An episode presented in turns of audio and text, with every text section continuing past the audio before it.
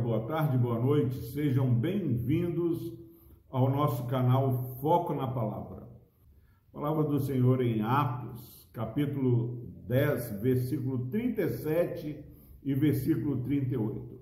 Vós conheceis a palavra que se divulgou por toda a Judeia, tendo começado desde a Galileia, depois do batismo que João pregou, como Deus ungiu a Jesus de Nazaré com o Espírito Santo e com poder, o qual andou por toda parte, fazendo bem e curando a todos os oprimidos do diabo, porque Deus era com ele. Graças a Deus pela sua preciosa palavra.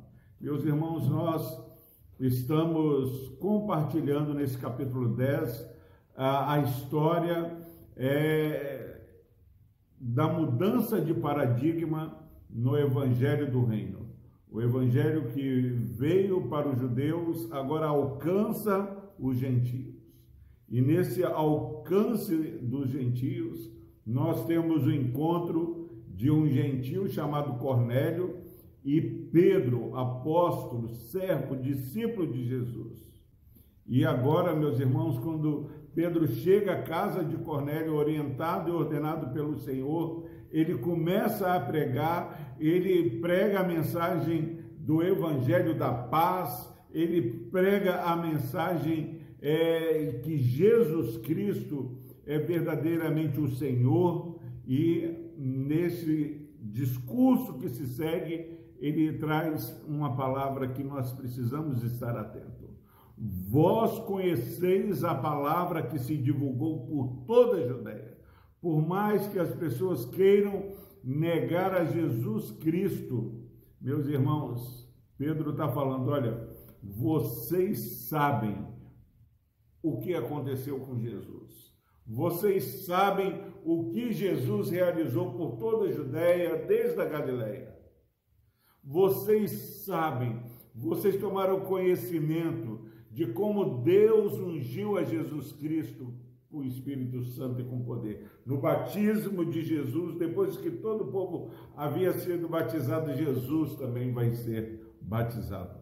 E o Espírito Santo desce como uma pomba sobre Jesus Cristo. Ele tem o testemunho do Pai: este é o meu filho em quem eu me comprazo.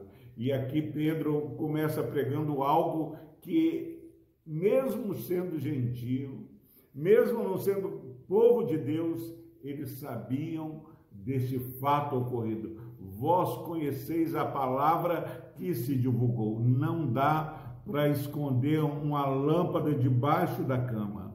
A lâmpada acesa, ela ilumina. E aquilo que Jesus estava fazendo, a obra de Jesus na terra, já era conhecido. E ele diz o seguinte: a palavra que se divulgou por toda a Judeia, como Deus ungiu a Jesus de Nazaré com o Espírito Santo, e ele andou por toda parte fazendo bem. Como muitas vezes é triste perceber que pessoas dentro é, da igreja de Cristo não percebem que Jesus tem feito maravilhas em nosso meio. Deus está fazendo uma grande obra, mesmo neste momento de pandemia. E Jesus, ele, por toda parte, ele andou fazendo bem. E João continua falando, curando a todos os oprimidos do diabo. Sabia, meu irmão, minha irmã, que há pessoas que não acreditam que o diabo está aí oprimindo? Pessoas que vão dando brecha para o diabo, o diabo põe uma cunha na, na porta da vida da pessoa, e daqui a pouco já põe o pé, daqui a pouco já entrou na vida, na casa. E aqui nós somos informados que Jesus andou por toda parte, fazendo o bem e curando todos os oprimidos do diabo. Se você conhece alguém que está oprimido pelo diabo, leve essa mensagem de esperança que Jesus liberta aqueles que estão oprimidos. E o texto fala, ele fazia isso curando todos, porque Deus era com ele. Meus irmãos, Jesus tem todo o poder no céu e sobre a terra. Poder conquistado na cruz do Calvário. E a mensagem que esse homem, Cornélio, piedoso, que as suas orações, as suas esmolas chegavam diante do Senhor, ele precisava ouvir sobre a salvação em Jesus Cristo, sobre a obra redentora de Jesus Cristo. Não ache que alguém pode ficar sem conhecer sobre Jesus. Quantas pessoas falam, ah, eu estou bem com Deus, mas Jesus não. Cornélio tinha suas orações atendidas, ouvidas, mas ele precisava receber Jesus como Senhor e Salvador de sua vida. E o versículo trinta e nove fala, e nós somos testemunhas de tudo que ele fez na terra dos judeus e em Jerusalém, a qual também tiraram a vida. Jesus curou enfermos, curou oprimidos e foi morto, foi crucificado, sofreu, porque o salário do pecado é a morte. Ele, as pisaduras de Jesus nos trouxe a cura. Por causa das pisaduras de Jesus nós somos sarados. E ele fala, ele foi morto, tiraram a vida de Jesus pendurado no madeiro. Penduraram nosso Senhor no, no madeiro. É loucura crer num Salvador que se entrega até a morte. Mas esse evangelho da salvação no Cristo crucificado é loucura para os que se perdem, mas é o poder de Deus.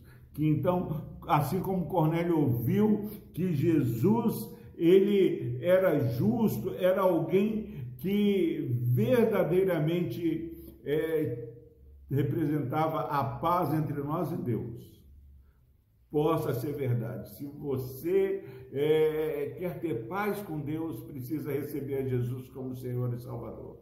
Se você quer verdadeiramente estar centrado no Evangelho, lembre-se que Jesus, ele liberta aqueles que estão oprimidos, aqueles que estão cativos. Se você quer verdadeiramente ter vida eterna, morar eternamente com Deus, reconheça que Jesus, apesar de ter feito todo o bem por toda parte, ele morreu a morte que ele não merecia, mas que eu e você merecíamos. É importante na obra da salvação, é, Cornélio reconhecer isso. É importante que nós reconhecemos que Jesus Cristo viveu uma vida piedosa e mesmo assim morreu a morte que era destinada a pessoas cruéis, a bandidos, a pessoas verdadeiramente culpadas. Se você é, reconhece que é pecador, que tem andado de maneira errada, celebre-se, porque Jesus, apesar de toda essa vida preciosa, ele morreu no meu e no seu lugar. Que Deus nos abençoe. Vamos orar. Deus amado, obrigado, Pai, porque como muitas vezes, olhando para Cornélio, nós acharíamos que já não precisava nada mais na vida de Cornélio.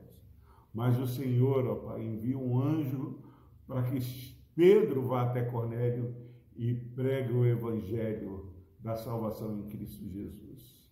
Que Cornélio perceba e nós também percebamos que o justo morreu pelos injustos. No nome de Jesus, ó Deus, que teu Santo Espírito nos ilumine e que possamos celebrar, Pai, o teu grande amor nessa época onde tantos sofrem, ó Deus. Como é consolador saber que o Senhor sabe o que é sofrer. Por Cristo Jesus nós oramos e agradecemos. Amém.